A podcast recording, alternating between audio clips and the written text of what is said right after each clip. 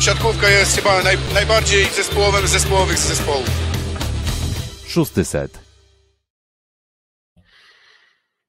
Polscy siatkarze prowadzeni przez Nikolę Grbicia pewnym krokiem podążają tegorocznym szlakiem siatkarskich szczytów. Po tym jak wygrali siatkarską Ligę Narodów w Gdańsku, przyszedł czas na zdobycie złota Mistrzostw Europy po 14-letniej przerwie, a ścieżka jako już do punktu końcowego doprowadza naszych siatkarzy do chińskiego Xi'an, gdzie odbędzie się turniej kwalifikacyjny do przyszłorocznych Igrzysk olimpijskich. Mm, I właśnie wokół tego będzie kręcił się dzisiejszy nasz odcinek podcastu. Słuchacie podcastu Szósty Set, z tej strony Filip Korfanty ze studia w Rzeszowie, a wraz ze mną jest... Witam serdecznie, Kuba Lewandowski z Warszawy. Cześć Kuba. No właśnie, turniej kwalifikacyjny do Igrzysk Olimpijskich. Y, zmagania odbędą się e, w 2024 roku w Paryżu, ale właśnie do Paryża Polaków wiedzie droga przez Chiny. Zanim o teraźniejszości. Turnieje kwalifikacyjne cieszył się bogatą historią. Wielokrotnie bywało, że one były bardzo rozbudowane i nieraz trzeba było ponad 10 spotkań, żeby zapewnić sobie udział w tym turnieju olimpijskim. Mówi się czasem, że medal na Igrzyskach Olimpijskich jest trudniej zdobyć znaczy inaczej, że zakwalifikować się do Igrzysk Olimpijskich jest trudniej niż zdobyć medal na tym turnieju. Wobec tego, Kuba, jakie są Twoje największe, najciekawsze wspomnienia związane z perturbacjami związanymi z kwalifikacjami do Igrzysk Olimpijskich? Bo Polacy rok po roku mm, muszą się zmagać z tymi kwalifikacjami i nieraz bywało bardzo ciężko. No tak, wiesz co, od szóstego roku życia właściwie, kiedy jestem, Polacy są na każdych igrzyskach I ta droga była bardzo różna, bo od 96 roku nieprzerwanie ten udział gwarantujemy sobie. Natomiast co jest najciekawsze, że te historie turniejów były zawsze za każdym razem różne. Na pewno najbardziej wspominamy ostatnie czasy. 2019 rok i świetny turniej w Gdańsku pod wodzą trenera Heinena, gdzie ograliśmy Francję 3 do 0. Kto by wtedy powiedział, że dwa lata później przegramy E, w ćwierćfinale, to właśnie z nimi to oni złabią nasze serca. No i oczywiście rok 2015 i te kwalifikacje, nawet już 16, bo to były te kwalifikacje na Igrzyska w Rio, po tym szalonym turnieju w Berlinie i pewnie każdy z nas ma przed oczami wiele sytuacji. Chyba wszyscy pamiętamy tę jedną piłkę uratowaną e, przy 12-11 dla Niemców przez Zatorskiego łomacza i skończoną przez Bartka Kurka, prawda? Zgadza się, ten turniej właśnie w Berlinie i ten mecz z Niemcami zakończony szczęśliwym e, tiebreakiem, to jest coś, co zdecydowanie najbardziej pamiętam z tego całego cyklu olimpijskiego z ostatnich e, od 2004 roku, czyli od prawie 20, 20 lat. I ten mecz z Berlina nawet mam na tyle w pamięci, że mam poukładane akcje od 11 do 11 w tiebreaku. Z 11 do 11 e, zdobywa break nie, 11 do 11 zablokowany jest Michał Kubek z prawego skrzydła. Później na, na 13 do 11 Grozer miał kontrę w górze, ale został wyblokowany. Ta wspaniała parada Pawła Zatorskiego. To nie był do końca wyblok, prawda? Tak, tak, tak. Ta piłka gdzieś już w ogóle zmierzała w trybuny. Stamtąd zagarnął ją Paweł Zatorski jakimś tylko sobie znanym spadem na tyle dobrze wystawił ją do Kurka, który akurat był na lewym skrzydle, bo my byliśmy wtedy w P1, czyli jeszcze dodatkowa komplikacja. Kurek to skończył, zrobiło się 12 do 12. Za chwilę Kurek zablokował Froma, zrobiło się 13-12 dla Polaków. E, później było chyba 13 do 13 po tym, jak akcję skończył Beme. Mieliśmy 14 mm, do 13, jak e, Michał Kubiak taką piłkę z drugiej linii wykorzystał po wystawie z trybun prawie po złym przyjęciu, obił potrójny blok, gdzieś piłka daleko w trybunach wylądowała, to też niesamowita akcja Kubiaka, że to się akurat w tak ważnym momencie aż tak powiodło. Mieliśmy piłkę meczową, zepsuł zagrywkę Bieniek, było po 14, po czym na 15 do 14 atak skończył Mika. Mika z lewego skrzydła. Tak jest. I później chyba Kaliberda został przytrzymany naszym blokiem, Kampa obronił piłkę na drugą stronę i kończy kontrę Mateusz Mika, wszyscy w niesamowitym szale radości. Tu właśnie dochodzimy do tego momentu, co czasem może nam umknąć, że to nie był awans na igrzyska, to był dopiero zapewniony awans do kolejnego turnieju, czyli do światowego turnieju kwalifikacyjnego, który rozgrywakiem dobrze, bo z tych siedmiu meczów, które tam się odbyły, wygraliśmy chyba pierwsze pięć i to już nam dało pewną kwalifikację, więc tak naprawdę te dwa ostatnie spotkania już były o nic, ale tak gdyby sumować, to my w tym turnieju kwalifikacyjnym moglibyśmy nie grać, gdybyśmy zajęli w Pucharze Świata 2015 miejsce w pierwszej dwójce. Ten turniej wygrała reprezentacja Stanów Zjednoczonych. My mieliśmy z 11 meczów 10 wygranych, na koniec zmierzyliśmy się z Włochami. Ten mecz przegraliśmy 1 do 3 i bilansem setów zajęliśmy trzecie miejsce, które zepchnęło nas właśnie z pierwszej mm, dwójki najlepszych drużyn i nie dało nam kwalifikacji olimpijskiej. Amerykanie i Włosi stamtąd wyjechali z awansem. Więc mamy 11 spotkań Pucharu Świata, później te 5 spotkań w Berlinie, to już jest 16 i jeszcze 7 w światowym turnieju, czyli razem 17 meczów trzeba było w maksymalnym wymiarze zagrać, żeby 23. zakwalifikować się do igrzysk. 17 plus, y, 16 plus 7, o tak, czyli plus 23. 23. Dokładnie tak to wychodzi. I tam jeszcze wtedy pamiętam nawet na nietypowo siatkarskich portalach były takie prześmiewcze teksty, jak to ciężko jest się zakwalifikować do Igrzysk Olimpijskich, więc były te wymieniane wszystkie mecze, tam jeszcze takie docinki w stylu, że no to jeszcze e, ściganie się na strusiach, e, wyścigi w workach, sudoku na czas i można w końcu jechać na Igrzyska Olimpijskie. Tak naprawdę No takim, w ostatnim cyklu było dość przyjemnie, bo zagraliśmy w turnieju światowym, zajęliśmy pierwsze miejsce, w Gdańsku ograliśmy na początek Słowenię albo Francję, później w takiej kolejności chyba. Najpierw Francję? Nie, Tunezja, Tunezję najpierw. bodajże, albo Algeria, tak, Tunezja 3 do 0. Tunezję. Pierwszy oficjalny mecz Leona w kadrze Polski, bo wcześniej to były tylko sparingi. Tak, później Francja i na koniec 3-0. Słowenia, gdzie nam chyba jeden set był potrzebny, albo jeden set, albo mała punk- liczba, liczba małych punktów jakaś tam potrzebna do tego, bo żeby, żeby Francja wcześniej awansować. grała Słowenię i przez to, że Francja wcześniej grała Słowenię, m, 3 do 0, my ich 3 do 0, to żeby Słoweńcy wyszli, musieliby nas ograć 3 do 0 bardzo gładko. Przegraliśmy pierwszego seta po równej walce. W drugim secie też było równo i znowu byśmy przegrali, może byłyby nerwy, pewnie i tak przegrywając 3 do 0 dość gładko byśmy przeszli, bo chyba tam w trzecim secie by nam potrzebne było 12 punktów. Pires drzwi, ale wiemy, że takie kalkulacje źle wychodzą. Leon poszedł na zagrywkę i udało się ten set przepchnąć potem już zmiennicy wygrali 3 do 1, więc to był e, pierwszy raz, kiedy Leon nam bardzo mocno pomógł, jeżeli chodzi o jakiś e, e, mecz o stawkę. No i to chyba był najlepszy mecz też kadry Heinena, ten z Francją, bo to było kapitalne 3 do 0, Francuzi mieli mało do powiedzenia, tam broniliśmy, kończyliśmy, trzy sety wygrane dość gładko, no to była forma kapitalna, pamiętamy wtedy ten sezon, że przecież Vital do Chicago na HNL posłał drugi skład. To pierwszy skład się przygotował w Zakopanem tylko pod ten turniej. To był nasz cel główny tego sezonu spełniony. No i mówię, nikt wtedy nie myślał, że a, igrzyska nie będą za rok, tylko za dwa lata. I dwa, że to no, Francja odprawi nas kwitkiem dwa lata później ćwierćfinale.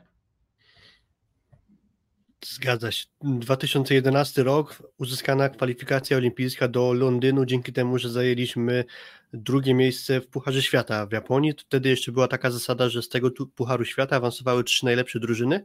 My zajęliśmy drugie miejsce, e, mając mniej punktów niż Rosja, ale taką samą liczbę zwycięstw jak druga, trzecia i czwarta drużyna, ale mieliśmy dwa punkty więcej niż e, wtedy chyba na trzecim miejscu byli Włosi bodajże? Nie, Brazylia chyba wtedy, a czwarci nie, byli Włosi? Tak jest. Było Rosja, potem my, potem Brazylia. Pamiętasz dwa momenty z tego turnieju. Nie wiem, jakie ty pamiętasz. Bo to był długi turniej e, w grudniu. Wrócili do kadry winiarskiej zagumnych, których nie było w pierwszym sezonie Anastazjego w VNL-u i Mistrzostwach Europy. I turniej, który poprowadzili oboje równo, czyli zagumny z, z Żygadło, czyli to znowu najlepsze nasze turnieje, gdzie prowadziło naszą grę dwóch rozgrywających. I wtedy, nie wiem, czy pamiętasz mecz z Włochami. Ja siedziałem na zajęciach, wtedy studiowałem w Belgii i 2-0-2 pierwsze dwa sety, my właściwie bez szans, a to były te trzy główne mecze o, o, o wszystko, tak, z Włochami, z Brazylią i z e, Rosją. Tak. I mówię, oj, będzie ciężko. I nagle tak, Jarosz wchodzi z ławki, wchodzi z ławki Michał Ruciak i zupełnie inaczej prowadzi grę Paweł Zagumny, bo daje dużo na środek, zresztą kończy ten mecz atakiem ze środka Michał Winiar, e, Mich, e, Marcin Marzdżonek, ale ogromny impact Michała Ruciaka wtedy. Może mało go w ataku, ale bardzo dużo na zagrywce robił krzywdy ustabilizował nasze przyjęcie, to pozwoliło nam grać środkiem i szybką piłką do Kuby Jarosza, więc ten mecz, potem trochę awantury pomiędzy Polakami a Włochami, głównie jeżeli chodzi o jakieś tam docinki z ławki rezerwowe, które robili Michał Kubiak i Zbigniew Bartman.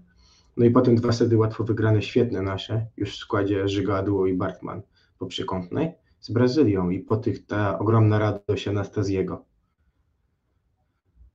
Tak jest. Dwa wcześniejsze turnieje kwalifikacyjne do Igrzysk kolejno w Atenach 2004 i Pekin 2008. Nie bezproblemowo, też trochę tych spotkań trzeba było zagrać. Y, kilka turniejów w sumie, oba w sumie mm, turnieje odbyły się w Portugalii, bo w 2004 roku w Porto turniej, w którym uzyskaliśmy awans i w 2008 roku też w Portugalii, ale chyba nie jestem w stanie sobie teraz przypomnieć miasta, gdzie to się odbyło, ale może sobie jednak przypomnę. W każdym razie e, w obu turniejach ograliśmy Portugalię i w 2004 roku na tyle to było jeszcze skomplikowane, że mieliśmy bardzo ważny mecz właśnie z Portugalczykami, z gospodarzami, przegrywaliśmy w tiebreaku bodajże 7 do 11 już i my ten mecz odwróciliśmy. Wcześniej ograliśmy Wenezuelę, odwracając to spotkanie z Portugalią, zostało nam ograć chyba Kazachstan i to nam dało już awans do, do Igrzysk w Atenach, gdzie jak zwykle to w historii Polaków na Igrzyskach ostatnio bywało, dotarliśmy do ćwierćfinału. 2008 rok, Pekin i w Vespinio był ten turniej w Portugalii. E, gdzie też uzyskaliśmy kwalifikację olimpijską. Wcześniejszych lat może nie będziemy już wspominać, oprócz tego, że mam w pamięci 1976 rok i złoto olimpijskie w Montrealu. Do tego turnieju dostaliśmy się jako mistrzowie świata. Mm, z 1974 roku to były dwa złote medale Huberta Jerzego Wagnera. Dość dobrze sobie to przypominałem, bo byliśmy niedawno na memoriale, gdzie trochę tych historii wspominaliśmy, także mam to w głowie dość dobrze poukładane, natomiast fajnie przedstawiłeś sytuację z Pucharu Świata 2011, bo ja aż w takich szczegółach tam tych meczów nie pamiętam, minęło 12 lat, więc głowa zapchała się trochę innymi wydarzeniami. Mamy aktualnie rok 2023, więc może teraz już przejdziemy do tych wydarzeń bardziej bieżących. Aby zagrać w Paryżu, potrzebujemy zająć dwa pierwsze miejsca w turnieju, w którym wystąpi 8 zespołów.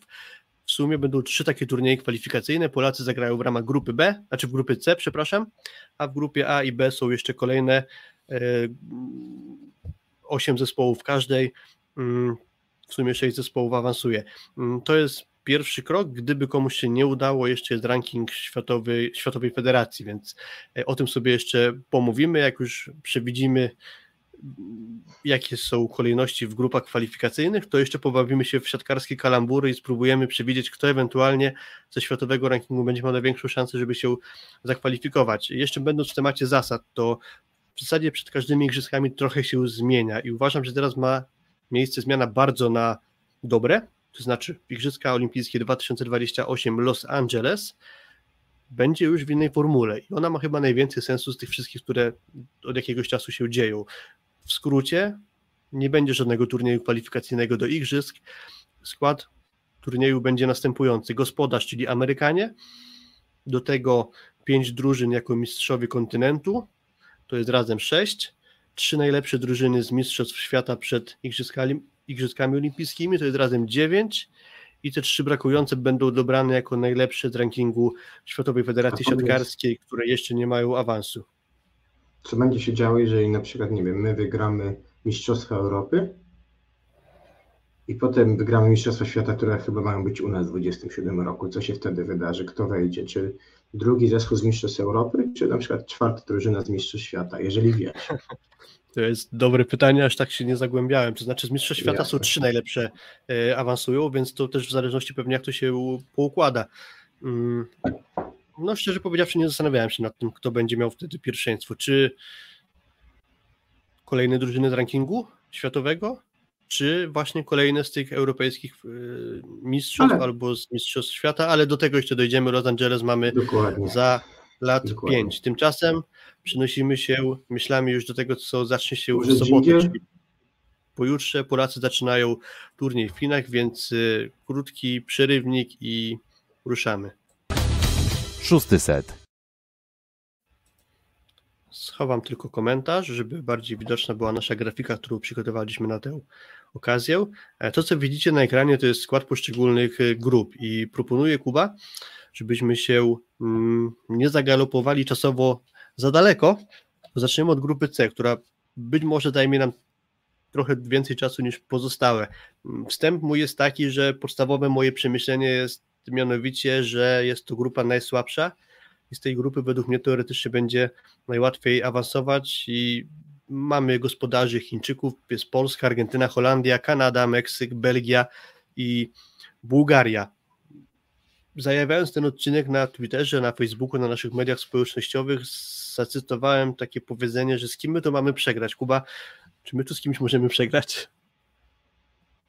I to jest pytanie zasadnicze pod kątem motywacji. Za sobą mamy dwa turnieje, oba wygrane. Sezon kadrowy praktycznie bez wad.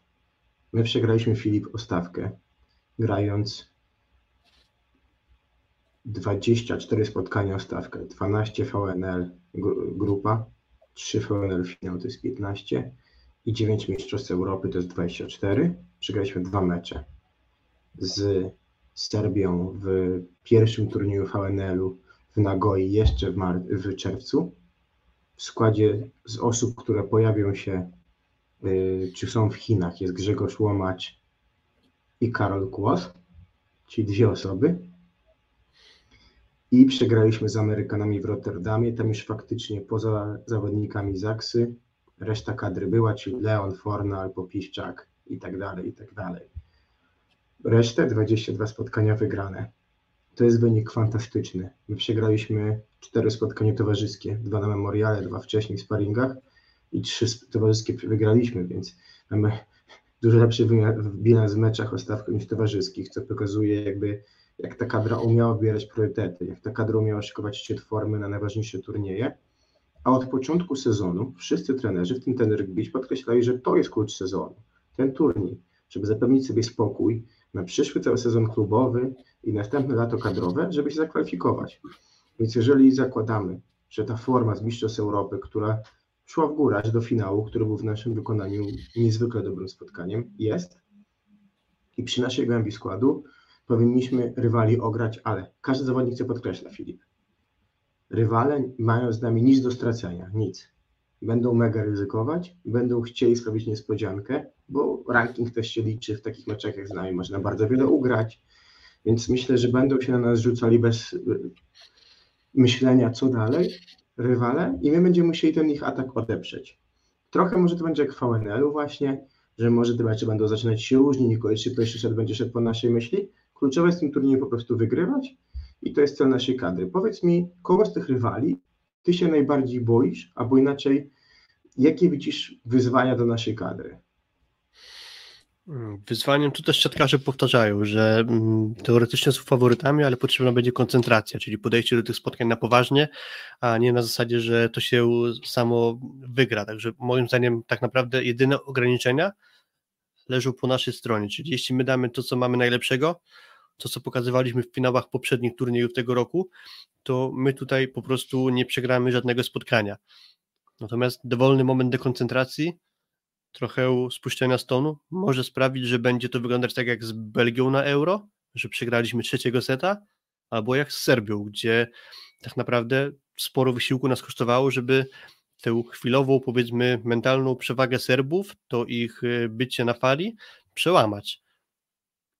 I to będzie najważniejsza kwestia właśnie chińskiego turnieju, bo sportowo Argentyna, Holandia, dwie najlepsze poza nami drużyny tego, tego turnieju, są po prostu niżej.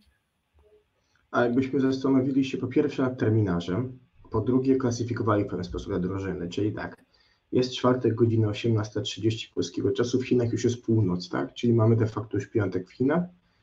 Polacy grają praktycznie codziennie o 16 czasu chińskiego, czyli o 10 czasu polskiego i zaczynamy w sobotę z Belgią.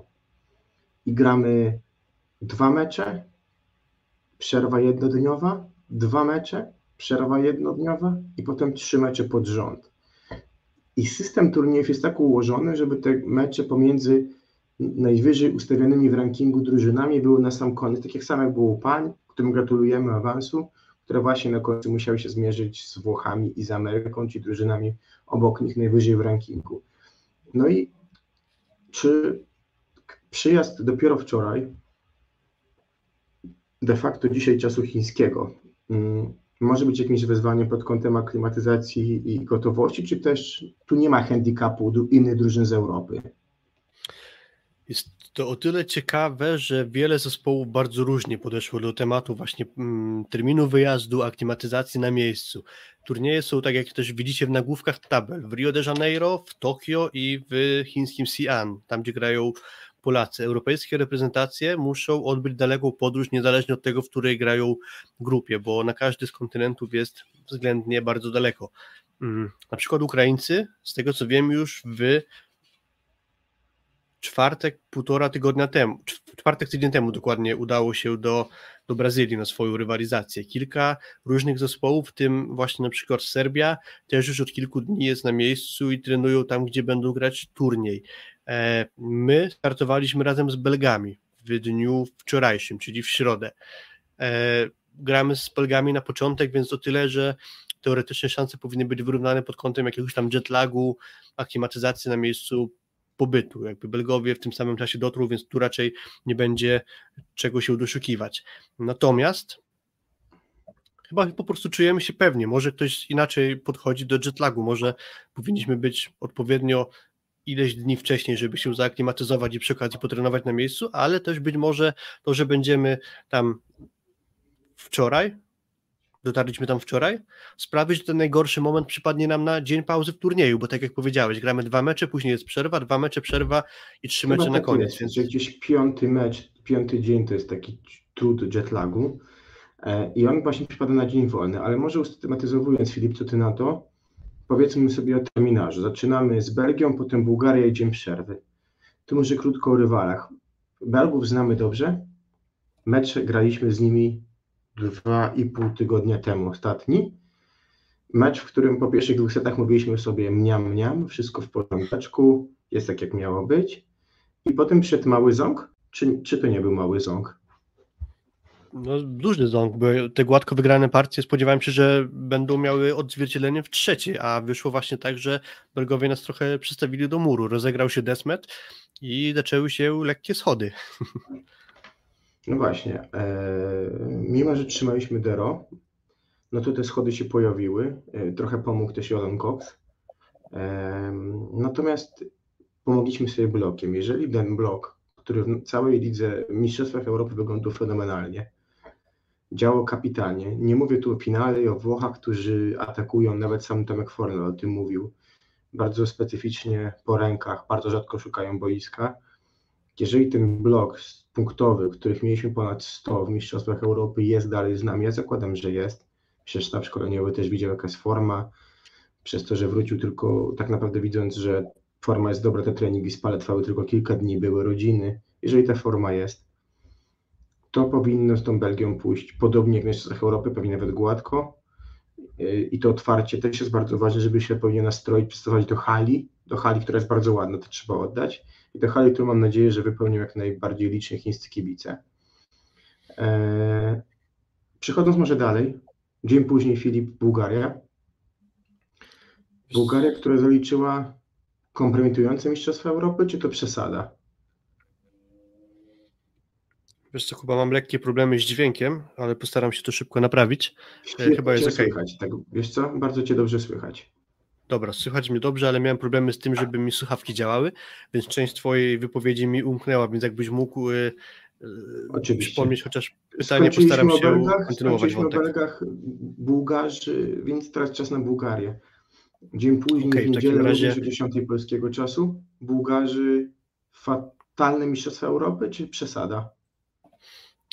Fatalne Mistrzostwa Europy. Zaprezentowali się słabość na otwarcie turnieju, przegrywając reprezentacją Hiszpanii, co było dużą niespodzianką.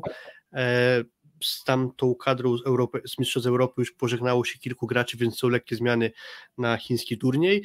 Mhm, Bułgarzy w sumie gładko, tak jak można było przewidzieć, trochę przegrali ze Słowenią i, i odpadli z turnieju na poziomie już e, jednej ósmej. Te zmiany w kadrze Bułgarii to pożegnał się z, reprezentacji, już wygląda na to, że na stałe Todor Salparow, czyli podstawowy libero z Mistrzostw Europy oraz nie ma już Georgi Bratojewa, natomiast już bardzo blisko terminu wyjazdu problemy zdrowotne dopadły e, Denisa Kariagina, więc Bułgarzy, jeśli nic się w ostatniej chwili nie zmieniło, dotarli na turniej w 13 graczy. E, za, to jest w sumie ciekawy wątek, za Georgi Bratojewa, tym drugim do pary rozgrywającym z Seganowym będzie 17-letni Simeon Nikołow, czyli młodszy brat Aleksandra Nikołowa, a syn Władimira Nikołowa, niegdyś świetnego bułgarskiego atakującego, więc jest to na pewno jakaś sensacja, że 17-latek już znalazł się w kadrze meczowej seniorów na tak byłoby nie było poważny turniej, w którym Nikola Grbić mówi, że to jest najważniejszy turniej tego sezonu reprezentacyjnego. Więc no jest tak. to ciekawe i Bułgarzy tak naprawdę jeszcze są o tyle reprezentacją ciekawą dla mnie, że z tych reprezentacji powiedzmy z drugiego szeregu oni dwukrotnie byli względnie niedaleko na Igrzyska Olimpijskie, niedaleko awansu na Igrzyska Olimpijskie. Jak sobie przypomnę ten światowy turniej kwalif- kwalifikacyjny z 2020 roku, 19. gdzie my graliśmy właśnie w Gdańsku, 19, tak, z 19, gdzie my graliśmy w Gdańsku, to oni byli o piłkę w górze od awansu do Igrzysk w Tokio. Grali z Brazylią, prowadzili 2 do 0. Chyba Sokołow miał w górze piłkę meczową i tej piłki meczowej nie skończył. Brazylia wygrała dwa kolejne sety, wygrała tiebreaka i to jednak e, drużyna Dalzotto zaprezentowała się e, na koniec jako zespół z biletem do Tokio. Natomiast Bułgarzy właśnie byli wtedy już blisko, ale wystartowali też w turnieju kwalifikacyjnym. Czyli to już było w tym 2020 roku w styczniu bodajże, również w Berlinie, czyli jak kiedyś my graliśmy w Berlinie, tak teraz zagrali Bułgarzy, no i zaczęło się dość sensacyjnie, bo ograli wszystkie drużyny w fazie grupowej. Ograli Francuzów, Serbów i Holendrów. To dość sensacyjne wyniki. No ale wykoleili się na półfinale, przegrywając z gospodarzami 3 do 0. No ale znowu byli dwa mecze od awansu, gdzie wcześniej wydawało się, że są w sensacyjnej formie i ograli Francję, Serbię i, i, i Holandię. Więc oni coś takiego mają, że na kwalifikacje w miarę dobrze trafiają formą. Nie wierzę, że coś takiego będzie miało miejsce tutaj, bo to jest dla mnie za słaba kadrowo reprezentacja i też mówiłem to już kiedyś, nie wierzę w zdolności trenerskie Płamena Konstantinowa, to znaczy uważam, że Bułgaria powinna sięgnąć po jakiegoś lepszego szkoleniowca. Ta gra z Brazylią, o której powiedziałem, i ta gra w europejskim turnieju kwalifikacyjnym, to było właśnie za Silvano Prandiego, który tych Bułgarów bardzo mocno podciągnął, a póki co cały czas Konstantinow mówi o brakach mentalnych, czyli coś takiego, co może być trochę wytrychem dla trenerów, że jak gramy źle, to można poszukać czegoś w głowie, albo mówi, że trzeba odmłodzić reprezentację. No i takie mm, wymówki w cudzysłowie odnajduje Konstantinow, a wyników brakuje i teraz nie sądzę, żeby nam Bułgarzy zagrozili. Y, mi się kojarzy Bułgaria z Mistrzostw Europy ze słowem burdel w kontekście ich gry. Jeżeli tego nie poprawią, to też czas im nie daje. Więc tak, Belgia w sobotę o godzinie 10 naszego czasu, w niedzielę o 10 Bułgaria. Mamy nadzieję na dwa przekonujące zwycięstwa, potem dzień przerwy, odpoczynku bez przenosin y, i we wtorek o 10 gramy z Kanadą. Kanadą, która potrafi być rywalem niewygodnym, tak jak ja miałem ich charakteryzować, ale najczęściej my chyba z nim nie graliśmy w tym roku w VNL-u, popraw mnie, jeżeli jestem w błędzie. Na pewno nie graliśmy z nim, graliśmy z nimi na Filipinach, tak? Chyba na Filipinach. Tak, graliśmy, graliśmy. graliśmy. Tak. Mhm. tak. jest, tak jest. Graliśmy nie graliśmy z Kubą, Argentyną i bodajże Japonią w tym turnieju Ligi Narodów grupowym. A z Kanadą graliśmy, wygraliśmy 3 do 0. Uważam, że Kanada nam nadzwyczaj leży. Pamiętam o meczach, to z Kanadyjczykami zwyczaj wygrywamy łatwo. Nie pamiętam spotkania, których się męczyliśmy. Pamiętasz trochę nasze obawy w Paryżu? Boże, w Tokio odnośnie gry Polaków w grupie. I ostatni mecz wrócił Michał Kubiak. Mecz z Kanadą wygrany 3 do 0 gładko. Mówimy, wszystko hula, pięknie. Weryfikacja przyszła w ćwierćfinale. Ta Kanada wydaje mi się rywalem, który po pierwsze nam nie nadzwyczaj leży, po drugie, e, Kanada osłabiona, osłabiona, czyli chyba nie wierzy w ten awans, no bo nie jedzie Ryan e, Schlater, tak? Czyli jakby dzisiaj w tej chwili atakujący Szcząckiego Węgla, jeden z głównych, wydaje się, silników napędowych tej drużyny, no to turniej nie jedzie, może jest tak, że Kanada liczy na awans z kwestii tego, że są w Ameryce Południowej, ale popraw mnie, jeżeli jestem w błędzie.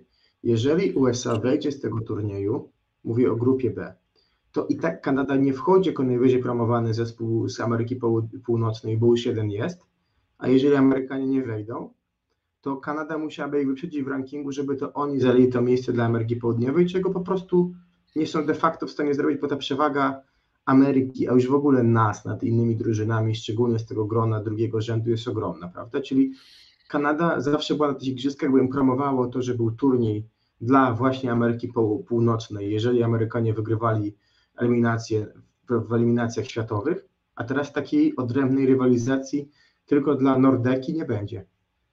Mm, zgadza się, dobrze to powiedziałeś. Myślę, że do sprawy rankingu i ewentualnego e, składu drużyn, które mogą z niego awansować, dojdziemy jeszcze na samym końcu. Zrobimy sobie małe kalambury. E, natomiast co do tego, to faktycznie Amerykanie, jeśli awansują z tego turnieju, a mają na to duże szanse, mają trudną grupę, ale, ale być może już teraz zapewnią sobie bilet do Paryża, no to działa to tak, że z każdego kontynentu musi być przynajmniej jedna drużyna, czyli jeśli ktoś teraz się nie zakwalifikuje, to najlepsza w rankingu drużyna z danego kontynentu ma awans z rankingu. Tylko, że tam nawet jeśli Amerykanie nie awansują, to oni tak są w rankingu na tyle wysoko, że awansują po prostu z rankingu jako, jako drużyna najlepsza z tej strefy Ameryki Północnej. De facto to jest ostatnia szansa Kanady na to, żeby w igrzyskach zagrać. Na tej zmianie systemu kwalifikacji poniekąd ucierpieli. Dobrze wytłumaczyłeś dlaczego. Mm, co do Kanady, tam oczywiście oprócz Skleitera, który trenuje z Jastrzębiem, pewnie na ataku będzie Artur Schwarz, który sporo grywał u Tomasa Samelowo, bo to właśnie trener Zaksy trenuje Kanadyjczyków, to zawsze też, tak jak ty, kojarzy ich jako wygodnego rywala. Nie sądzę, żeby teraz jakiś sensacyjny wynik tutaj mogli osiągnąć. Kanada to jest nasz mecz numer 3, natomiast numer 4 to jest Meksyk. I z Meksykiem. Tak, środa, godzina 10. Środa, godzina 10. Tak, wszystkie te spotkania oprócz ostatniego Polacy grają o godzinie 10 naszego czasu. Nasz czwarty z kolei rywal, wspomniany Meksyk, y, dość niedawno z nimi graliśmy, to znaczy na Mundialu w 2022 roku. I tutaj jest punkt wspólny pomiędzy tę reprezentacją, a z kolei reprezentacją Bułgarii.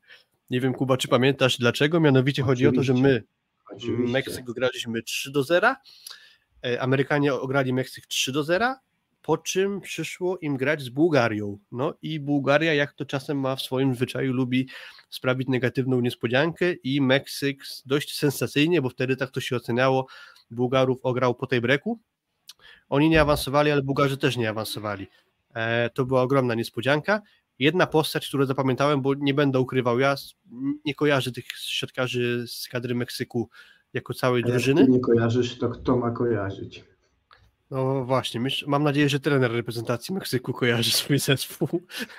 Natomiast jedna postać warta wspomnienia, Diego González Castañeda. To był atakujący, który z bardzo dobrej strony pokazał się właśnie na mundialu. On całą dotychczasową karierę spędził w Meksyku, ale od najbliższego sezonu przenosi się do Europy, do Belgii, będzie grał w Knaku Rozelare, więc to będzie na pewno ciekawa postać. E, atakujący meksykański, rocznik 2000, więc jeszcze spora i długa być może europejska kariera go, go czeka ciekawa charakterystyka, warty do śledzenia, natomiast to jest kolejna reprezentacja po Kanadzie, która według mnie nie ma żadnej możliwości, żeby nam zagroziła. Jakieś wspomnienia tak jeszcze jest. z kadru Meksyku? Chyba nie, możemy wszystko przejść dalej, prawda? Wszystko powiedziałeś, tak. I znowu dzień przerwy, Filip, czyli w przyszły czwartek kadra pauzuje i potem ta część ostatnia, piątek, sobota, niedziela, niejako tak jak panie miały, nie wiem czy pamiętasz, też panie miały przerwę, i potem w piątek Niemcy, w sobotę tak, USA, w Niemcy, niedzielę USA Włochy. I Włosi, tak, ścieżka zdrowia na tak. sam koniec. Tak, i, każdy, i tak jest zaprogramowane te turnieje, co trzeba oddać federacji ma moim zdaniem dość duży sens, że na końcu w bezpośrednich spotkaniach ten awans się często rozgrywa, tak jak było między Polkami a Włoszkami. No i my mamy też teoretycznie trzy najtrudniejsze drużyny, a może inaczej, dwie najtrudniejsze drużyny i gospodarze. Więc tak, dzień przerwy i wracamy do gry w piątek i wtedy w piątek znowu o godzinie 10, przyszły piątek, gramy z Argentyną. I to jest rywal, który moim zdaniem akurat nam aż tak bardzo nie leży. Bo byłem w tym roku A, w Płocku, poczekaj, dokończę. Filip, już ci oddaję głos. Dobrze. Byłem w tym roku w Płocku na sparingu, gdzie Argentyńczycy przyjechali przed turniejem w Rotterdamie do Europy prosto z samolotu. Ten mecz w Płocku rozegrali przegrywając gładko 4 do 0. Ale mam w pamięci mecze, gdzie Argentyna potrafiła nas robić problemy, chociażby słynny w 2018 roku na Mistrzostwach Świata, przegrany 3 do 2, po którym Julio Velasco pokazał słynny gest tworzony przez naszego rodaka Władysława Kozakiewicza. Tak, tak, tak było, tak było. Jakie E, pamiętam biegającego? Poza tym, że mówimy tu o jedynym medaliście w naszej, e, w naszej grupie, jedynym medaliście z poprzedniego turnieju z Tokio, gdzie jest sensacyjny brąz zdobyła drużyna Marcelo Mendeza. Tak, wraz z przyjściem aktualnego szkoleniowca Jastrzębskiego Węgla Marcelo Mendeza zac- zaczął się fantastyczny okres dla argentyńskiej siatkówki, bo brązowy medal dość sensacyjnie zdobyty w Tokio, natomiast niedawno, bo bodajże w ostatnim dniu sierpnia, Argentyńczycy zostali mistrzami Ameryki Południowej, po raz pierwszy odbierając te- ten tytuł Brazylii. Brazylijczycy tylko raz nie zostali mistrzami Ameryki Południowej, ale dlatego, że w turnieju w tamtym roku, w którym nie wygrali turnieju, nie, wys- nie wystąpili, więc siłą rzeczy e, padł łupem innej reprezentacji mm, tamten tytuł, a teraz właśnie 3 do 0 wygrała Argentyna, sprawiając gigantyczną sensację, co by nie mówić. Jaka jest najnowsza historia tej reprezentacji z tego sezonu?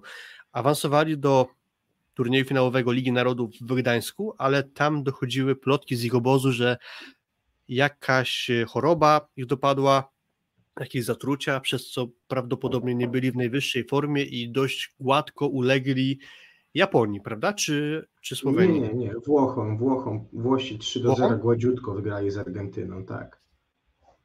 Okej, tak jest, dobrze, pamiętam, Japonia to był ze super mecz. Dobra, i, i, i Włosi tak super się zaprezentowali, po Tak, czym przegrali z Amerykanami. I to właśnie poniekąd Tak było zastanawianie, czy to słaba forma Argentyny, czy tak fantastyczna forma reprezentacji Włoch. Być może Dokładnie spotkanie tak. półfinałowe trochę w tej kwestii nam dało odpowiedzi.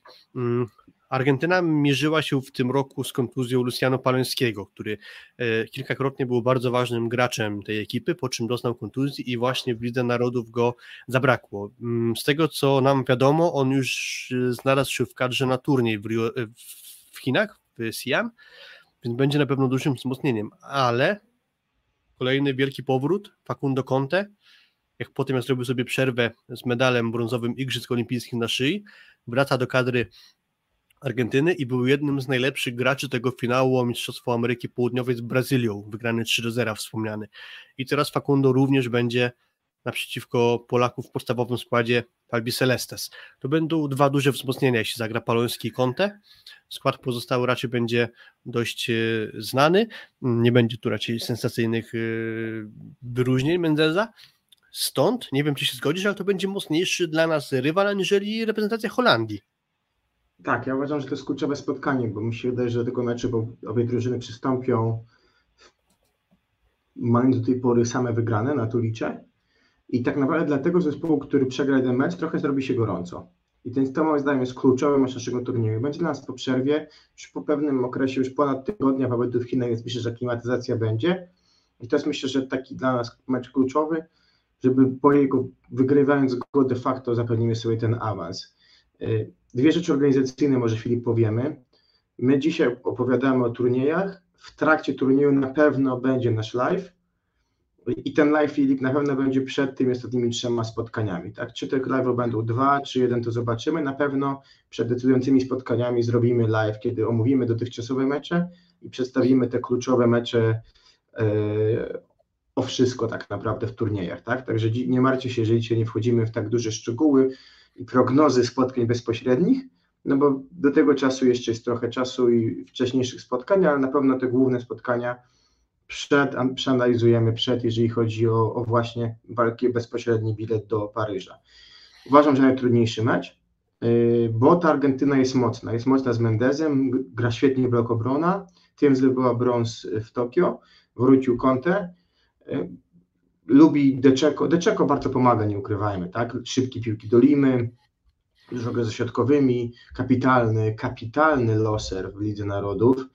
Do tego pomagają czy nowy środkowy Galecho, tak, nowy środkowy Suwałk, czy Zeba, czy Ramos. Więc naprawdę ta kadra jest kadrą, która yy, myślę, że jest najważniejszym rywalem. Jeżeli się nie obrazić, Filip, przejdziemy do następnego meczu w sobotę yy, przyszłą, czyli meczu z Holandią, też o 10 polskiego czasu. Holandią, którym graliśmy niedawno na turnieju Mistrzostw Europy jako drugim meczu. E, graliśmy z nimi 2 września, jak dobrze pamiętam, bo 1 września. I ograliśmy 3 do 1. Pierwszy set wyszliśmy z Tomkiem Fornalem i Leonem. Pierwszy set i padł i chłopem po równym grze, potem my w każdym secie odjeżdżaliśmy, wygraliśmy dość pewnie. Ale ta Holandia, myślę, że ćwierćfinałem z Włochami, których pewnie większość z naszych widzów oglądało, niezwykle emocjonującym, pokazało szczyt swoich możliwości, tak? Bo Nimi się nakręcił bardzo na plus. Przyjęcie trzymali Jorna i Tunstra. Dokładnie grał Keming i naprawdę ta Holandia była niezwykle niewygodna, no i dużo nie brakowało. Prowadzili w tej breaku z Włochami, dopiero potem tak naprawdę dwa bloki po, po kontrach, gdzie Włosi absurdalnie bronili ataki Nimira i umieli potem zablokować jego na kontrze, bo wyprowadzić swoją kontrę, odjechali na 2-3 punkty i już potem mecz y, dokończył Lawija. Więc yy, obaj rywale, Argentyna i Holandia, mogą nastawić problemy i to nie będą spacerki. Tak jak te wszystkie inne spotkania, powiedziałbym, że 10 spotkań, 9,5, niektórych 10, niektórych 9 wygramy my, tak ci dwaj rywale mogą w, przy pewnym zbiegu okoliczności narobić nam problemów. Zgadza się, chwaliliśmy Holandię, chwaliliśmy Roberto Piazza za robotę wykonaną z tą reprezentacją.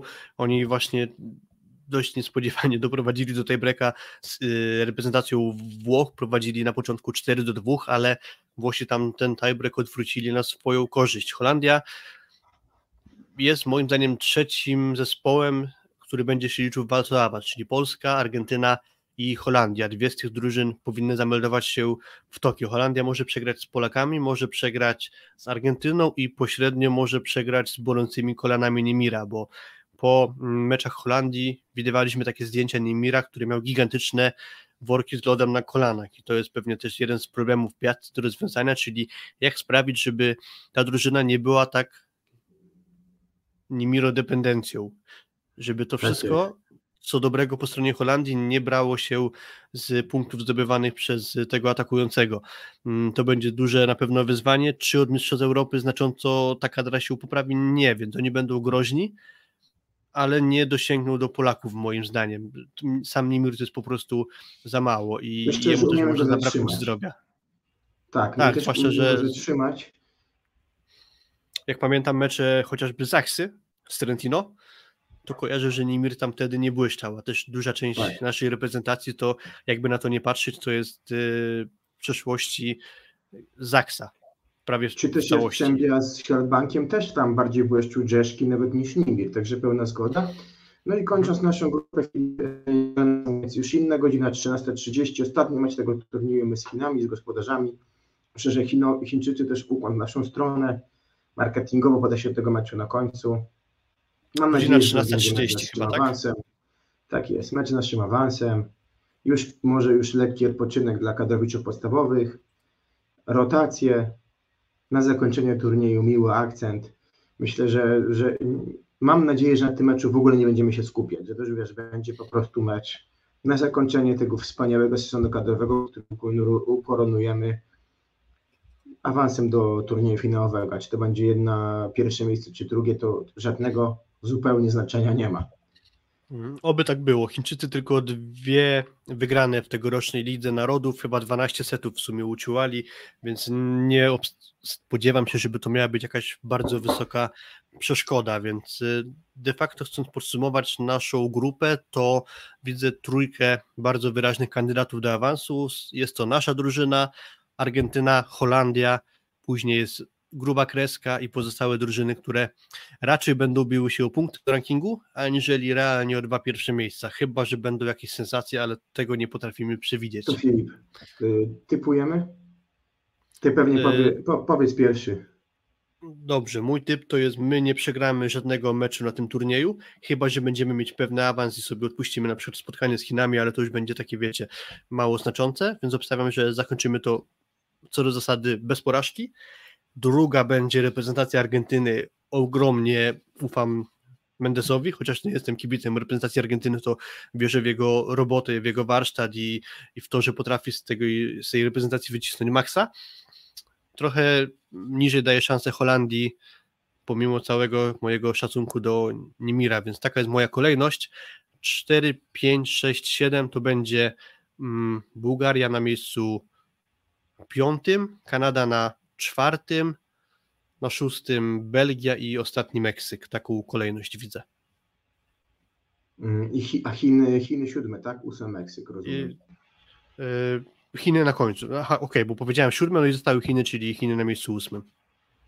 Yy, Może Meksyk się jeszcze zamieni, bo liczę na jakąś tam lekką niespodziankę, powiedzmy, z Meksykiem. I, to ja odpowiem przekornie, że Holandia wyprzedzi Argentynę, ale pytała się Arwena, nasza, nasza wierna słuchaczka, czy w ilu meczach będziemy na przyjęciu głównym składem Śliwka Leon? Mhm, w dwóch lub trzech, myślisz?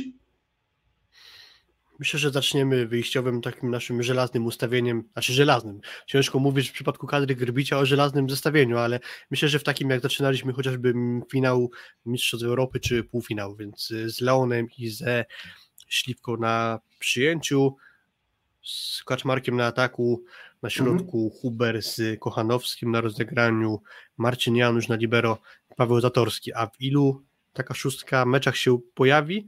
Hmm, myślę, że na otwarcie z Holandią, mhm. Argentyną na pewno.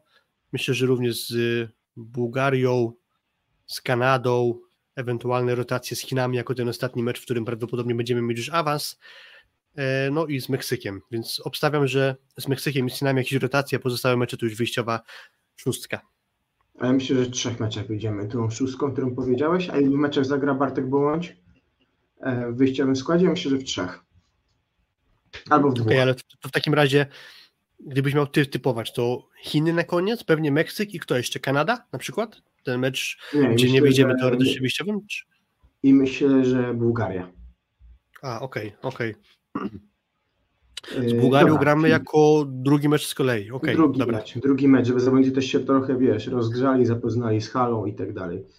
E, Dzięki Czyli twoja kolejność. Twoja kolejność, podsumowując, A. Polska, druga Holandia, trzecia Argentyna, tak? Tak, tak jest. A w dalszym tak ciągu? Mówiłeś czyli czwarte, czwarta Kanada, piąta Bułgaria, szósta Belgia, siódma Chiny, ósmy Meksyk. Mhm. Okej, okay, tak jak powiedziałeś, teraz y, krótka autoreklama, mamy sporo widzów na żywo, dziękujemy, że jesteście i bardzo by nam pomogła e, Wasza pomoc w postaci nakarmienia algorytmu YouTube'a. Możecie to zrobić za pomocą lajków pod tym filmem, e, więc możecie nas lajkować, możecie nas subskrybować, pod filmem znajdziecie przycisk subskrybuj, którego trzeba użyć. E, no i też jesteśmy na portalu Patronite, więc jeśli ktoś ma kilka wolnych złotówek, to bardzo nam pomogą w dalszym rozwoju. E, link do naszego kanału na Patronite widzicie poniżej trans, jakby okna z transmisją taki pływający napis na dole ekranu. E, padło pytanie, czy było już okazane usprawiedliwienie Piotra. Tak, dzisiaj jesteśmy we dwójkę, nie ma z nami Piotrka Złocha, który jest w naszym stale, stałym gronie gospodarzy. Piotrek chyba przygotowuje się do wakacji, z tego co mi wiadomo, więc tak, już jest głową na urlopie. Głównie może z jakimiś gośćmi, tak jest. Tak jest, więc spodziewajcie się naszego dwuosobowego posiadania mikrofonu, a Piotrek po prostu głową jest na urlopie, więc y, pewnie mecze będzie oglądał, ale nie będziemy go mm, angażować w nasze nagrywanie. Tak Więc y, krótki przerywnik w postaci jingla i omówimy teraz grupę A i B, ale już znacznie szybciej, z mniejszym poziomem, poziomem szczegółów, jak ta e, grupa C z udziałem Polaków. Szósty set. Dobrze, e, Filip. E, zacznijmy może alfabetycznie. Grupa A, Rio de Janeiro, gospodarz Brazylia, Włochy, Iran, Kuba, Ukraina, Niemcy, Czechy, Katar. Ja rozumiem, że sposób stworzenia tego gra, grafiki, której jesteś autorem ty, zresztą bardzo ładne, jest według też, miejsca są po kolei według rankingu FIFOB, prawda? Jest to według kolejności, jaka była na Wikipedii. Nie, to jest według też, według też jesteś ze skromny, to jest na początku, są na, na, początku są gospodarze na pewno, a w dalsza tak, kolejność tak, być może właśnie według rankingu, ranking. Tak, szczerze tak, mówiąc, ja przypisałem z Wikipedii, więc nie mam teorii, ale chyba tak jak Gdybyś nic nie mówił, to by wyszło, wyszło wyżej, bo jest według rankingu FIFUB. E, ale nie mam przed wami żadnych tajemnic. E, mm, dobra, i teraz myślę, że drużyny, drużyny Kataru, która jest ewenementem, która powalczyła w lidze Euro, Boże, w Challenger Challenger Cup. Cupie. Y, Może na razie odpuścimy, doceniając oczywiście ich rozwój. Czesi, Jest to ciekawe, no, że doszli do właśnie tak. finału Challenger Cup i tylko jednym setem przegrali z Turkami, czyli po tej breaku właśnie lepsza okazała się drużyna Giulianiego, reprezentacja Turcji, więc jakiś postęp w Katarze mm, jest, ale nie sądzę, żeby to była znacząca reprezentacja tego turnieju. Dobra, idziemy dalej. Y, Czesi, to pozwolisz, że ja. Ciężko ocenić Mistrzostwa Europy. W sensie momentami ta gra była absurdalna. Fatalny Jaworonok wyglądał jak ktoś w ogóle z in- innego, wyjęty z innego systemu. Dobrze grający Łukasz Wasina. Odejście na prawym skrzydle niezłe w postaci Hadrawy rotującego się z Szotorem. To jest po prostu za mało było w Mistrzostwach Europy, żeby powalczyć z nami czy z Holandią i, i tym i potem z Serbią, mimo dość wyrównanych niektórych setów. I tak samo myślę, że będzie w tym turnieju, tak? Czyli są drużyny Włoch, drużyny według mnie Niemiec, Brazylii, e, Iranu, od nich po prostu wyżej. I pewnie Ukrainy, tak? I to jest ta historia o Czechach, więc myślę, że mówię, możemy chyba przejść do kolejnych drużyn. Niemcy, tu dużo chyba można o nich powiedzieć.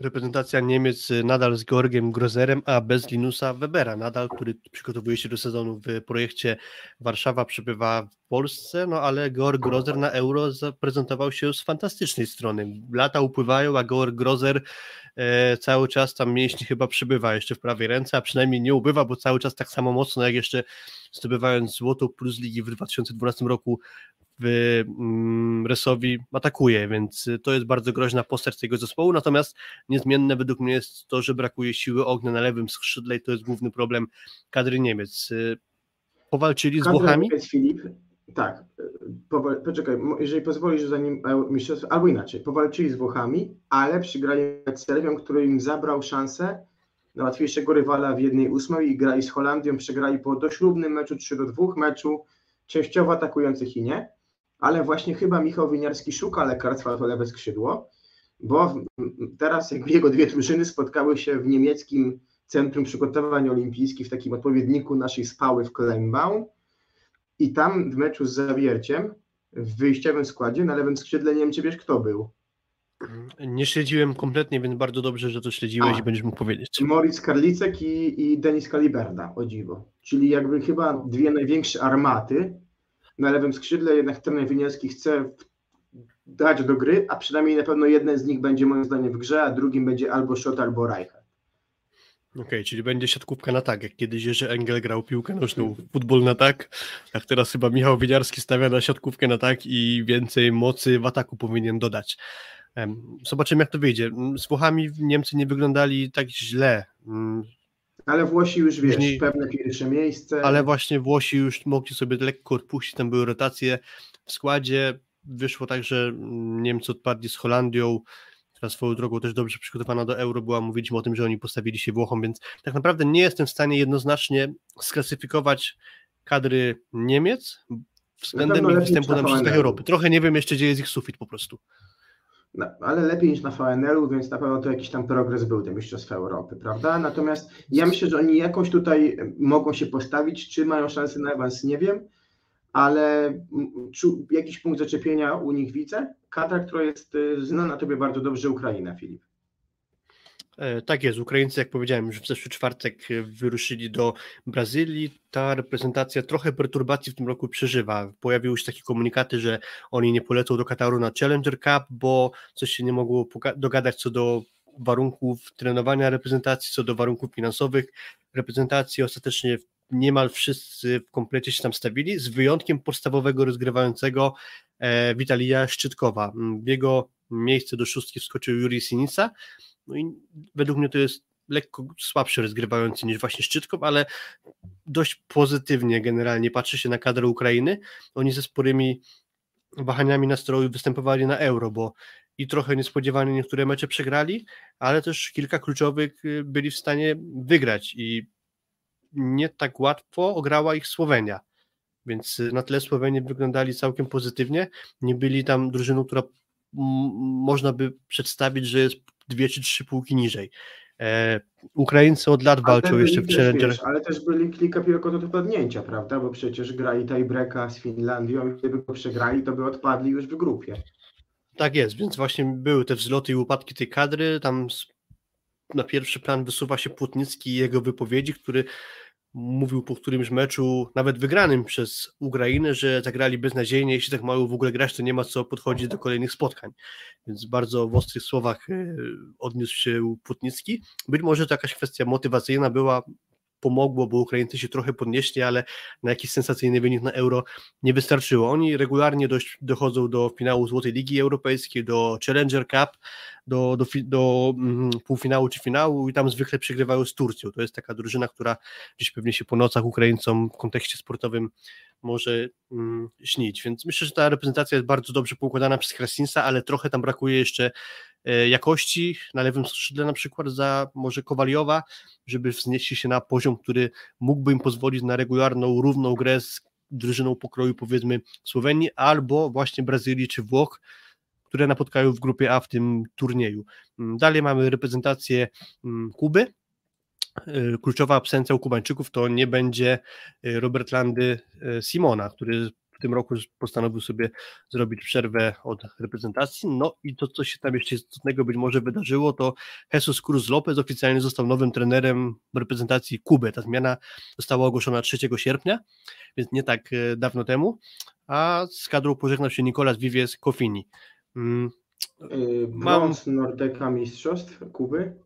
Postawili się w grupie Amerykanów 3 dwóch ciężkich meczach, którą mówił John Sparrow, że świetne przetarcie, ale potem porażka w półfinale z Kanadą, co też trochę pokazuje poziom gdzieś tam benchmarkowania Kuby. Ja stawiam drużyny Niemiec i Ukrainy wyżej od Kuby. Mm, ja też. Tam jest w Kubie dużo siły fizycznej, natomiast od lat problem moim zdaniem z pozycją rozgrywającego. Były przez chwilę takie głosy, że Ryder Hierezuelo być może wróci do tej kadry, ale nie wrócił. To było już jakieś lata, parę lat temu, a cały czas to nie nastąpiło. Mm, podstawowym sypaczem przez jakiś czas był Adrian Goide, który teraz w ogóle nie jest powołany do reprezentacji z racji tego, że się po prostu słabo w ostatnim czasie prezentował. Mm, trzeba dać czas nowemu trenerowi, natomiast opinię, którą nim słyszałem, to trener, który jest jak typowy trener z Kuby, czyli brakuje mu trochę nadrobienia dystansu w postępie siatkówki na poziomie światowym, to znaczy jego metody być może trochę odbiegają od tego, co aktualnie dzieje się w światowej siatkówce, więc y, być może po prostu krokiem naprzód byłoby zatrudnienie jakiegoś trenera ze ścisłego topu, bo materiał ludzki jest całkiem przyjemny, biorąc pod uwagę, że tam na skrzydłach jest chociażby Marlon Jan, Jesus Herrera czy Mikel Angel Lopez, więc y, materiał na skrzydłach jest bardzo dobry, natomiast problematyczna jest pozycja rozgrywającego. Z tego co widziałem, to jakiś około 20-letni chłopak teraz jest pierwszym rozgrywającym, więc może będzie jakaś nadzieja dla kubańskiej środkówki. Natomiast tu i teraz nie sądzę, żeby byli w stanie postawić się czy to Brazylii, czy, czy Włochom, czyli tym reprezentacjom, które są według mnie faworytami, bo oprócz Kuby, Brazylii i Włoch pozostał nam jeszcze Iran, reprezentacja, która też ma rodzimego trenera, Berus Ataj jest trenerem e, Irańczyków i problem z nim jest taki, że też nie osiąga sukcesów takich, jakie życzyli sobie, sobie Irańczycy. Gdzieś cały czas nie tak daleko od ścisłej światowej czołówki kręci się Iran, no ale tam bardzo dobrych wyników od jakiegoś czasu już brakuje. Teraz duże osłabienie nie będzie Milada Ebapura na tym turnieju kwalifikacyjnym. E, stąd też moje przypuszczenie, że to będzie gdzieś drużyna z drugiego szeregu w tej grupie. Brazylia, Włochy i w dalszym szeregu jest y, Iran. No tak, no nie ma Wadipura, ten poprzedni rok VNL dobry Iranu, a potem Mistrzostwa Europy już takie przeci świata przeciętne odpadnięcie w jednej ósmej, ten VNL słaby. No i zostały nam dwie kadry Włosi, którzy no chyba nie, wszyscy widzieliśmy co grają na Mistrzostwach Europy. Nie ma Roberto Russo, ta kontuzja, którą doznał z Holandią jednak okazała się zbyt poważna, żeby zagrał tyle spotkań. Widać, że ten jego powrót na finał to był taki powrót, wiesz, wymuszony, koniecznością tak naprawdę walki o złoto. Widać, że Russo w tym meczu no, swoje na wybloku dał, natomiast no, nie był pełni, w pełni gotowy i zostaje dla niego Leandro Cortezia. Tutaj pewnie drugi środkowy będzie dobierany z pary Sanguinetti, um, Leandro Mosca i to jest pewne osobienie Włochów, bo jednak ten Russo był bardzo dobrym zawodnikiem, natomiast mimo wszystko jakość Włochów za duża. Wydaje mi się, żeby z tego turnieju po prostu nie wyszli, bo tak jakbyśmy powiedzieli, to jest mocniejsza grupa niż nasza, ale to też nie jest najmocniejsza, bo chyba najmocniejsza jest B. No i Brazylia, Filip, tak. ogromny kryzys. Wydaje się, że tak, kryzys tak. pokoleniowy, porażka... Grupa, y, ta grupa A też według mnie ma właśnie dwóch wyraźnych faworytów, to jest Brazylia i Włochy, ale ten taki drugi szereg drużyn może być ciekawy, bo Iran, Kuba, Ukraina, Niemcy to mogą być dość wyrównane spotkania, a Brazylia, wspomniana przez Ciebie już jako ostatni zespół z tej ośmioosobowej e, grupy, to z kolei duże osłabienie w postaci braku Leala, który zmaga się z kontuzją, e, cała reszta składu raczej będzie bardzo podobna do tego, co ostatnio oglądaliśmy, natomiast właśnie za Leala, który pojawił się w kadrze Brazylii na turniej finałowy Ligi Narodów w Gdańsku. Jego ponownie zabraknie, więc sporo osłabienie. Tam Natomiast Brazylia ma problem z przyjmującym do pary z Lucarellim. Jeżeli Brazylia nie wejdzie, bo prędzej Włosi są dla mnie faworytem numer jeden, nie wiem czy dla Ciebie, a Brazylia tak naprawdę drugim faworytem tej grupy, to rozpęta się już w jeszcze większe piekło nad, nad głową Leandro Zalzotto, no bo okej, okay, rok temu wybronił się brązem. Renana Zalzotto. Tak, tak. Brązę Mistrzostw Świata się wybronił, gdzie Brazylia naprawdę wyglądała dobrze i ograła Argentynę 3 do 1 w ćwierćfinale wewnątrz sudamerykańskim. No ale najlepsza Brazylia 2021 Rimini, genialny zespół wtedy zbudowany przez Carlosa Szwanka, asystenta wtedy zmagającego się z bardzo ciężkimi powiłkaniami po covid ten del Zotto. I od tego czasu nie ma tej Brazylii, oczywiście już inne personalia, starsi, trochę słabszy Bruno, już nie, już nie ta siła, e, nie ta siła y, Leala, natomiast no, Alan dalej, Lukaleli dalej, Izak dalej, y, no naprawdę zawodnicy wydaje mi się, że... No wiadomo, Bruno, Lukas, Dokładnie. na libero Tales albo Maik, więc oprócz tego Leala, czyli właśnie kogoś do pary z Lucarellim, to, to kadra nadal jest bardzo mocna, bardzo wiekowa, ale wciąż bardzo mocna. W Brazylii, jak się czyta komentarze na temat tej kadry, to jest sporo zastrzeżeń do Dalzotto. No, no ale Dokładnie. tak czy tak myślę, że jeszcze ten turniej y, suchą stopą przejdą, obok Włoch powinni się zakwalifikować. Y, to mój typ może pierwszy, jeżeli pozwolisz, jak ty zacząłeś. Dobrze, lekko. szybko przez typy Włosi i przechodzimy pierwsi, do grupy B. Tak jest. Włochy pierwsze, Niemcy drugie, ja dam przezornie. Niemcy drudzy, trzecia Brazylia, czwarty Iran, piąta Ukraina, szósta Kuba, siódme Czechy, ósmy Katar. To moje typy. Okej, okay, to dla mnie Włosi ten turniej wygrają, druga Brazylia, trzecia niestety e, kadra Niemiec. Mm, niestety przez jakby wzgląd, jako że ich trenerem jest Polak Michał Winiarski. E, reprezentacja numer cztery to będzie Ukraina, dalej pięć e, Iran, e, sześć e, Kuba, siedem Katar, osiem Czechy. Czesi mnie totalnie rozczarowali na euro i jakoś mam takie wrażenie, że mogą tutaj być outsiderem, albo że przynajmniej może nie będą odstawać aż poziomem, ale zajmą ostatnie miejsce w grupie. Więc y, krótki przerywnik. Szósty set. I pozostała nam już ostatnia grupa, grupa B do omówienia. Tutaj gramy w Japonii, gramy w Tokio, a idąc do dołu mamy reprezentację Finlandii prowadzoną przez byłego trenera PGS Krybełchatów Joela Banksa. E, jak wspominasz kadrę Finlandii z Mistrzostw Europy? Momentami się stawiali, ale chyba no i, tak, wyszli z grupy, ale mm, nie wyszli, nie wyszli, prawda? Więc to była taka pewna sensacja in minus, że nie wyszli z tej grupy. No bo z tej grupy okay, wyszła... powtórzyłem za tobą, a źle zrozumiałem. Tak, nie, nie Finowie oczywiście z grupy nie, nie wyszli. I to myślę, że jest podsumowanie i myślę, że będzie im ciężko, mimo że odmładzają skład. Yy, gra, wygląda dość płynnie ta gra, to za mało chyba jakości kadrowej, yy, więc czas na Egipt i tutaj jakby i Tunezję, może tu oddam yy, głos na, na, na segment afrykański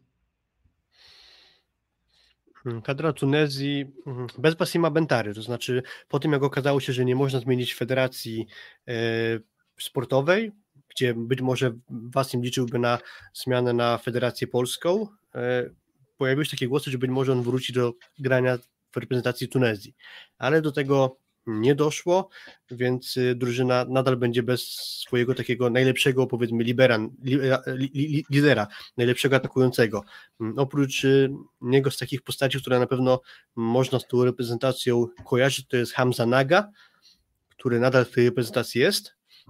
Natomiast brakuje gracza chociażby jak Ismail Moalla, to jest przyjmujący, bardzo doświadczony, który zwykle się pojawiał. Z tego co widziałem kadrę na ten turniej, to jego nie będzie, a będzie na form formacji przyjmujący z kolei Ayman Buguera, czyli nowy przyjmujący Norwida Częstochowa, sprowadzony z ligi francuskiej. Od lat prowadzeni Tunezyjczycy przez Antonio Giacobbe, włoskiego szkoleniowca, natomiast bez większych sukcesów. Ostatnie moje wspomnienie z nimi to jest wygrana 3 do 0 w kwalifikacjach do Igrzysk w Tokio gdzie niespecjalnie nam się postawili. Wtedy jeszcze Wasim Bentara grał w kadrze. Nie, Wasima nie było, bo był, był kontuzjowany na tym turnieju, ale jest to według mnie tło. Jest to tło. Y, Turcja, czy oni mają szansę, bo ta, ta czwórka na górze to jest najbardziej wyrównana czwórka ze wszystkich drużyn. Z jakiś tam odstaje, oczywiście USA odstają, myślę, że to nie ma wątpliwości. Mm, widzieliśmy ich szczyt formy na VNL-u i to była naprawdę kadra, która nam się postawiła pewnie najbardziej w tym sezonie i pewnie bardziej niż Włosi chociażby w finale. Ta Turcja dziwna. Znaczy, Turcja to jest przede wszystkim istotna wiadomość jest taka, że oni po Mistrzostwach Europy są osłabieni brakiem dwóch przyjmujących. Nie ma Efe Bajrama, który doznał urazu i tam nie grał wszystkiego na euro, ale z kolei nie ma Burutaja Subasiego, który był podstawowym graczem w talii Alberto Giulianiego, więc y, dwa, dwie dość y, spore wyrwy na przyjęciu. Mm, zastąpili tę wspomnianą dwójkę gracze trochę mniej znani. Jas Aydin to jest jeden z nich, a czwarty, szczerze mówiąc, wyleciało mi nazwisko, bo to był gracz, który do tej pory w kadrze na dłużej się po prostu nie pojawił, ale ten brak chociażby Subasiego, no to już będzie moim zdaniem duża wyrwa. Mm, Turcy pukają powiedzmy do tej najwyższej półki na świecie, to znaczy pewnie gdzieś bym stawiał ich w gronie takich drużyn bardzo blisko już tej najlepszej e, ekipy światowej. Mm, tak jak powiedziałeś, ta czwórka pierwsza z kolei to będzie chyba niezła rywalizacja, a Turcja może gdzieś lekko za nimi, ale jakąś niespodziankę być może sprawi. Mm, mamy Japonię, USA, Słowenię i Serbię. Na plus na pewno reprezentacja USA, a od niedawna oczarowuje nas reprezentacja Japonii. No I pytanie, Japonia do pary z USA awansuje, czy może Słowenia albo Serbia? Bo Serbowie też zadowalali nas na euro, postawili nam się bardzo. Do tego Słowenia, która wygrała brąz z Francją. Wydaje się, że to będzie arcytrudne starcie. Czy to przeciwko Słowenii, czy przeciwko Japonii, czy przeciwko Serbii, Amerykanom. Tu będzie chyba się bardzo dużo działo. Tak, to, to na pewno, to na pewno. Mówię, największy handicap mają Amerykanie i Japończycy w kontekście e, awansu, tak? No bo któreś z tych drużyn, e, no Amerykanie przewaga w rankingu nad Kadą jest ogromna. Japonia ma pewną przewagę nad Iranem, e, chociażby czy nad Chinami, więc też ten handicap pewien jest. No, drużyny europejskie tego handicapu raczej nie mają, chociaż e, też są jednak w top 3 prawda, rankingu, gdyż pewnie te drużyny, do, do czego za chwilę przejdziemy, pokazywali.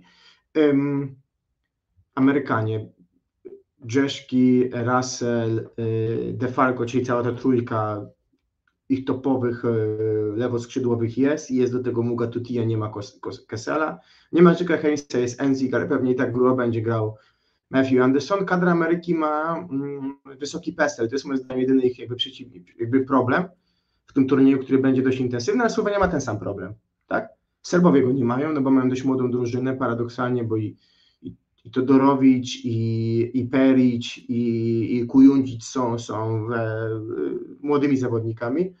Pytanie, czy nie wróci Kowacewicz, który trochę się tam doleczył na koniec Euro, czy nim nie będzie dużo grał Kolakowicz, jak to będzie wyglądać dla Serbii, no bo sprzyjał im brak e, Urosza, żeby nie mówić. Pytanie, czy jego powrót nie rozreguluje drużyny w jakimś tam stopniu pod kątem Urosza dependencji, tak jak będzie sobie radzić z dystrybucją um, Todorowicz. Słowenia max na Mistrzostwach Europy, męczenie się i w ćwierćfin i w jednej ósmej z, e, z Turcją i w pewnym stopniu ćwierćfinale z Ukrainą. Potem dobry mecz z nami, równy do kontuzji Ropreta, którego nie będzie, jedzie Wincić, wyciągany z, druży, trenowania w, w, w Bukareszcie i to myślę, że jest in minus dla, dla Słowenii, bo Znowu, zagrał świetnie trzecie miejsce. No to jest wielka sprawa wrócić po takim czasie i zagrać, ale to też nie jest moim zdaniem gościu gotowy do gry, wiesz, 9-7 spotkań w 9 dni. i myślę, że dla, dla Słowenii to jest jakieś wyzwanie ten, ten terminarz, a Japończycy, tylko dokończę, dlaczego uważam, że oni ich daje najwyżej koło USA?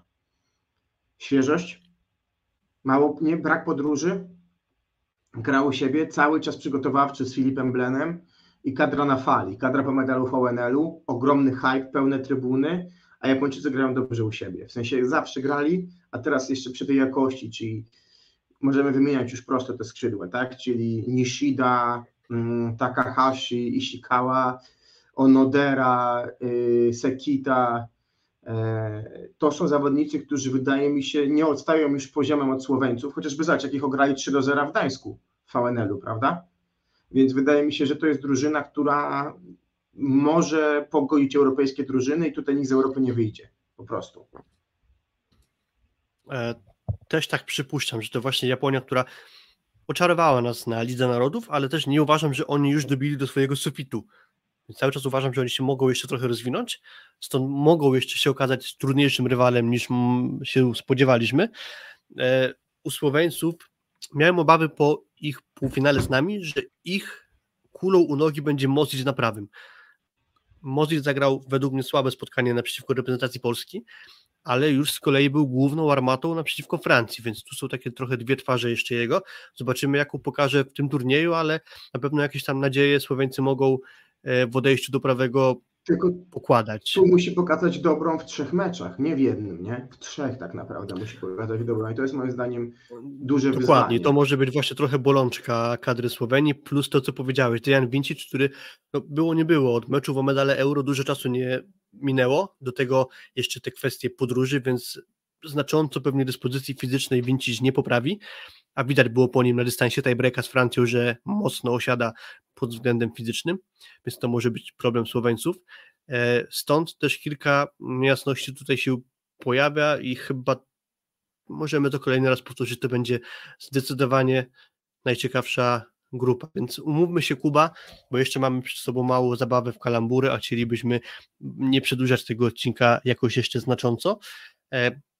Na potrzeby dalszej zabawy umówmy się, że z naszej grupy awansuje Polska i Argentyna, Amerykanie i Japonia i Brazylia z Włochami. I teraz postaram się przygotować nam małą planszę. To Super. jest ranking FIVB, który, wygląda, który jest e, aktualny, bieżący. Zacząłbym od tego, Wiesz, żeby sobie nie komplikować. Tak, że tak, wymieniłeś drużyny, które zajmują miejsce od 1 do 6 w rankingu, a siódma jest Francja, bo wymieniłeś nas, drużynę pierwszą, Argentynę szóstą, Wło USA drugiej, Japonię piątą i trzecie, tak czwarte Włochy i Brazylię. I zobacz też najciekawsze, że pierwsza, szósta daje 7, druga, piąta daje 7, trzecia, czwarta daje 7, więc to byłoby aż matematycznie idealne wręcz liczba tak, szóstego seta. Tak jak, dokładnie, jest tutaj y, harmonia w przyrodzie zachowana. Tak jak tak. Kuba powiedziałeś, pierwsza siódemka zakładamy, że awansuje z turniejów kwalifikacyjnych. Do tego możemy sobie dobrać jeszcze piątkę pozostałych potencjalnych uczestników Igrzysk Olimpijskich. Natomiast na miejscu 18 i 19 nie bez powodu zakończyłem ten ranking w tym miejscu, bo jest Tunezja i Egipt, czyli dwie aktualnie najwyżej sklasyfikowane reprezentacje z Afryki.